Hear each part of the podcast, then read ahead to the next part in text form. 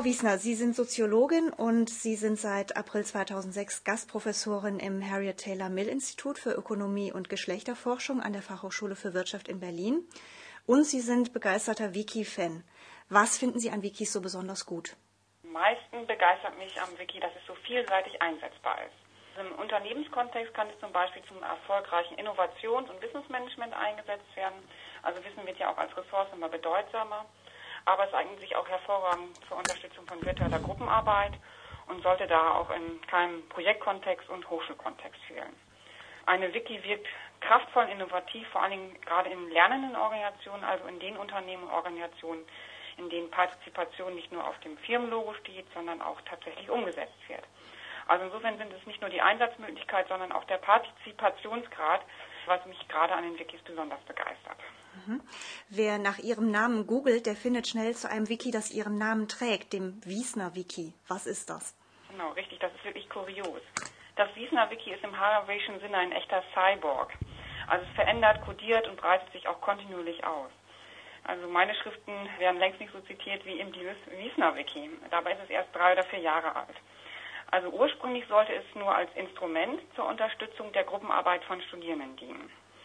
Aber mittlerweile hat es sich zu einem ja, autopoetischen Wissensnetzwerk entwickelt und es ist bekannter eben wirklich als meine Schriften, doch verweist es auch immer wieder auf alle Beteiligten und deren Beiträge. Was mich besonders stolz macht, ist der hohe Grad an Wissenschaftlichkeit in den Artikeln meinem Wiki.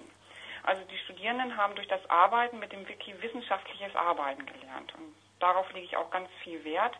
Denn später auch im Berufsleben müssen sie Konzepte und Berichte schreiben, die auch nach wissenschaftlichen Kriterien entwickelt werden müssen. Und indem das der Text im Werden beobachtet werden kann, lassen sich diese Lernprozesse der Studierenden wirklich auch beeinflussen. Und die Qualität hat sich da auch bei jedem Eintrag deutlich verbessert, auch mit meinen Kommentaren und so weiter. Ist natürlich auch ganz klar, wenn eine Google-Suche auf einen Artikel verweist von den Studierenden, erfüllt es dieser ja natürlich auch mit Stolz.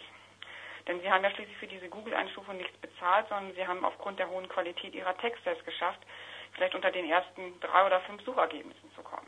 Heißt das, all Ihre Studierenden sind in dem Wiesner Wiki angemeldet? Es sind fast alle. Also ich setze das Wiki in den Lehrveranstaltungen ein, in denen eine Hausarbeit als Prüfungsform angedacht ist. Also insofern arbeiten ungefähr ja, über die Hälfte meiner Studierenden mit meiner Wiki. Und ich bin jetzt das dritte Jahr in Berlin und komme da auf über 500 Anmeldungen ungefähr und davon ungefähr 100 dauerhaft Nutzende und da mehr Interaktivität dahinter als manch teuer eingekauftes und selbstentwickeltes Lernumgebung, muss man einfach sagen. Mhm. Dann frage ich da gleich ganz konkret weiter. Müssen die Studierenden das Schreiben bzw. auch das gemeinsame Schreiben in einem Wiki lernen? Ja, sie müssen es lernen. Und zwar, diese Wikis sind ja als Content-Management-System, werden ja auch so eingesetzt und die müssen das sozusagen als Hausarbeit, als Prüfungsform ist es angedacht. Und, und insofern müssen die das auch gemeinsam dann auch Artikel dran schreiben. Meistens dauert das zwei bis vier Stunden, eine Einführung in das Wiesner Wiki. Und dann müssen die sowohl die Fußnotenfunktion, Texte verlinken, Bilder skalieren und so weiter. Dann bekommen sie auch von mir einen wissenschaftliches und technischen Input. Anschließend werden die Themen ausgeteilt, zum Beispiel Lernprojekte oder noch viel besser, es finden sich drei bis vier Studierende zu einem neuen Lernprojekt zusammen. Und dann versuche ich sozusagen mit diesem Problem-Based Learning Ansatz, diesem problemorientierten Arbeiten, dass die bekommen die Lernprojekte oder sie müssen ein eigenes aktuelles Thema bearbeiten und dann haben sie auch große Chancen, dann auch von außen auch mal angegoogelt zu werden. Also das ist sozusagen immer um die intrinsische Motivation auch immens zu steigern, Lernprojekte zu machen, PBL-Ansatz umzusetzen. Und ganz wichtig, die brauchen eine, eine technische und auch eine wissenschaftliche Einführung mit dem Arbeiten mit dem Wiki. Wie lautet denn so eine typische Aufgabenstellung? Also eine typische Aufgabenstellung könnte zum Beispiel sein, das Thema ganz aktuell wäre natürlich sowas wie Web 2.0 in Unternehmenskontexten und dann müssen die Studierenden erstmal so Stand der Forschung, Verbreitungsgrad, was gibt es überhaupt an Web 2.0 Applikationen in Unternehmenskontexten und dann müssen Sie vielleicht recherchieren also und erarbeiten, wo ist es besonders wirksam, weniger wirksam und ganz toll wäre es, wenn Sie selber auch noch ein Tool aufsetzen. Also wenn das in der Wirtschaftsinformatik ist, müssen Sie auch ein Tool erproben. Insofern ist das sozusagen ein recht umfangreiches Lernprojekt. All die Artikel im Wiesner Wiki, das haben Sie ja jetzt auch schon mehrmals erwähnt, sind öffentlich sichtbar, also können auch über Google gefunden werden. Das heißt, es ist ja nicht wie in so einem klassischen Lernmanagementsystem ein geschlossener Kursraum. Hat es damit auch schon mal Probleme gegeben? Also meine Wiki wird in der Regel von, nur von meinen Studierenden genutzt. Es wird von den Studierenden auch häufig auch eher als ihr Wiki bezeichnet. Also es kam bisher nur zwei oder dreimal vor, dass jemand an einem Artikel meiner Studierenden mitgeschrieben hat. Aber das war eigentlich immer recht schnell behoben und eigentlich auch recht erfreulich. Also die meisten, die Studierenden haben es immer sofort bemerkt, die haben ja ihre Artikel auch markiert. Und dann wird einfach eine Mail an den Mitverfasser geschickt und dann wird das wieder rückgängig gemacht und dann sind alle zufrieden. Wird auch sehr viel Verständnis dann, dass dieses Wiesner Wiki dann auch, also intern zumindest irgendwie geschlossen ist. Aber tatsächlich ist es so, dass es wirklich auch von außen sichtbar ist und auch wenn man sich anmelden würde, wäre es auch möglich, da direkt auch mitzuarbeiten. Da hätten Sie auch nichts dagegen und die Studierenden auch nicht. Also da die Arbeiten bewertet werden, die Artikel, die auch bewertet werden, da muss es eine geschlossene Gruppe sein, weil ich ja diese Gruppe bewerte. Aber dann öffne ich es nicht. Aber später ist es so, dass die Studierenden häufig ihre Artikel dann ins große Wikipedia reinbringen und dann freuen sie sich natürlich auch, wenn von außen weiter dran geschrieben wird. Das führt auch nicht zu Hemmungen, so dass man sagt, alle können das sehen. Also brauche ich zuerst mal einen geschlossenen Raum, um auszuprobieren oder so? Genau, also die Studierenden wissen um den Grad der Offenheit, das sage ich denen auch. Und diese, es gibt eine anfängliche Skepsis, aber die ist recht schnell behoben, denn sie profitieren ja davon. Sie schauen zum Beispiel sehr gerne nach, wie weit die anderen schon sind und arbeiten meist dann noch motivierter weiter. Also die wollen wirklich ganz vorne in diesem Ranking sein. Und dann habe ich einfach auch den Vorteil, dass kaum Nachfragen bei der Notengebung gibt, weil die Noten sind ja für die Studierenden dann auch transparent und objektiv nachvollziehbar, warum die eine Gruppe jetzt eine bessere Note bekommen hat und warum sie dann nicht. Das heißt, das ist richtig so ein offener Wettbewerb, den Sie damit Das ist ein offener Wettbewerb und der ist gut. Mhm. Genau, der ist gar nicht, also ich hatte am Anfang auch gedacht, oh Gott, hoffentlich das geht das nicht nach hinten los. Nein, die, die sehen das, auch eigentlich ist es auch manchmal so, dass sich auch zwei Arbeitsgruppen, die getrennte Artikel hatten, sich irgendwann zusammengetan haben, weil sie im ähnlichen Thema gearbeitet haben. Und dann werden die dann einfach als Gruppe, das ist auf einmal eine, eine Sechsergruppe geworden aus, wo vorher Dreiergruppen waren. Also sowas gibt es auch, dass sie sich dann auch mal zusammentun.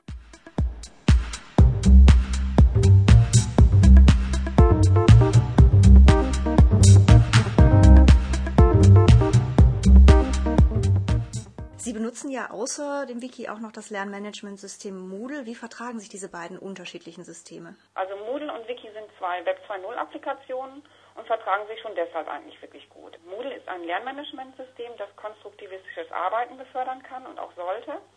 Und insofern setzt sich das Moodle zur Erarbeitung von Lerneinheiten durch Studierende ein. Dieses Lernen durch Lehren, recht ungewöhnlich, aber sehr nachhaltig, was die Lerneffekte angeht. Wikis dagegen sind Content-Management-Systeme, die ebenfalls zur Gruppenarbeit einladen. Ein Konsens zwischen Wikis und Moodle ist auch gar nicht vonnöten. Also ich setze beide Systeme nebeneinander auf und die Studierenden springen von Moodle ins Wiki und umgekehrt. Sie erhalten von mir stets eine Kurzschulung in beiden Systemen und dann können Sie beide Systeme auch problemlos nutzen und die sind miteinander verlinkt. Da stellt sich natürlich die Frage, warum ich ein MediaWiki nutze, wenn doch das Moodle selbst ein Wiki-Tool bereithält. Aber die Antwort ist eigentlich ganz einfach, weil dieses MediaWiki ist einfach unschlagbar in der Gruppenarbeit. Also das Wiki im Moodle ist nur ein schwacher Abklatsch von dem und eignet sich meines Erachtens nur zum Brainstorming.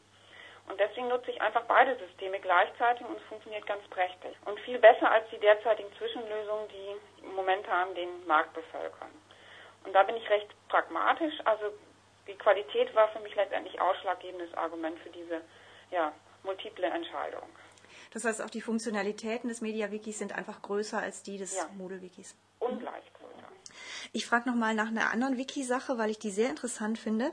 Sie untersuchen die Arbeit der, in den Wikis ja auch aus der Gender, also aus der Geschlechterperspektive. Verhalten sich Frauen anders, äh, wenn sie in Wikis schreiben, als Männer? Durch die Möglichkeit des Versionsvergleichs kann ich den gesamten Artikel auf die verschiedenen Autoren und Autorinnen zurückverfolgen. Das heißt, ich kann genau nachzeichnen, wer welchen Eintrag oder Gedanken eingetragen hat. Und dadurch hat sich die Notengebung ein wenig zugunsten zurückhaltender Männer und auch vieler Frauen verschoben. Also vorher habe ich diese Gruppe augenscheinlich schlechter bewertet, da ich sie schlichtweg weniger wahrgenommen habe. Das war jetzt gar nicht absichtsvoll. Das hängt einfach damit zusammen, dass viele Frauen einen hohen Anteil an informeller Arbeit leisten, die sich nirgendwo abbildet. Zum Beispiel Projektkoordination, Strukturierung von Berichten, wissenschaftliche Recherche und so weiter. Und diese Arbeit wird nun durch das Wiesner Wiki transparent und fließt natürlich auch in die Notengebung ein. Also insofern profitieren gerade Frauen, aber auch Männer aus dem asiatischen Raum von meinem Wiki. Es ist somit nicht nur ein Gender-Aspekt, sondern auch der Diversity-Aspekt, der hier auch Entfaltung findet. Man könnte es auch so formulieren, durch den Wiki-Einsatz werden Diversity-Aspekte überhaupt erst relevant. Wie untersuchen Sie das genau? Sie haben eben schon gesagt, durch die Versionskontrolle. Wie kommen Sie an solche Ergebnisse? Einmal evaluiere ich sie. Also erstmal sehe ich das, wie ich die Noten, wie sich die Noten über die Jahre verändert haben. Also vorher waren die Noten insgesamt schlechter, als ich noch kein Wiki eingesetzt habe. Das kam einfach, man konnte in der Gliederung mal mit den Studierenden drüber sprechen, aber später, wenn dieser Wordtext dann irgendwie einem geschickt worden ist, konnte man nicht mehr viel machen. Also es hat sich insgesamt für alle einen Notensprung ergeben. Das ist das Erste. Und das Zweite ist, dass eben dieser Gender-Aspekt dadurch sichtbar wird, da ich zum Beispiel in jeder Gruppe das unterscheiden kann, wer hat welchen Beitrag geschrieben, kann ich natürlich auch unter diesem Gender-Aspekt das sehr gut evaluieren.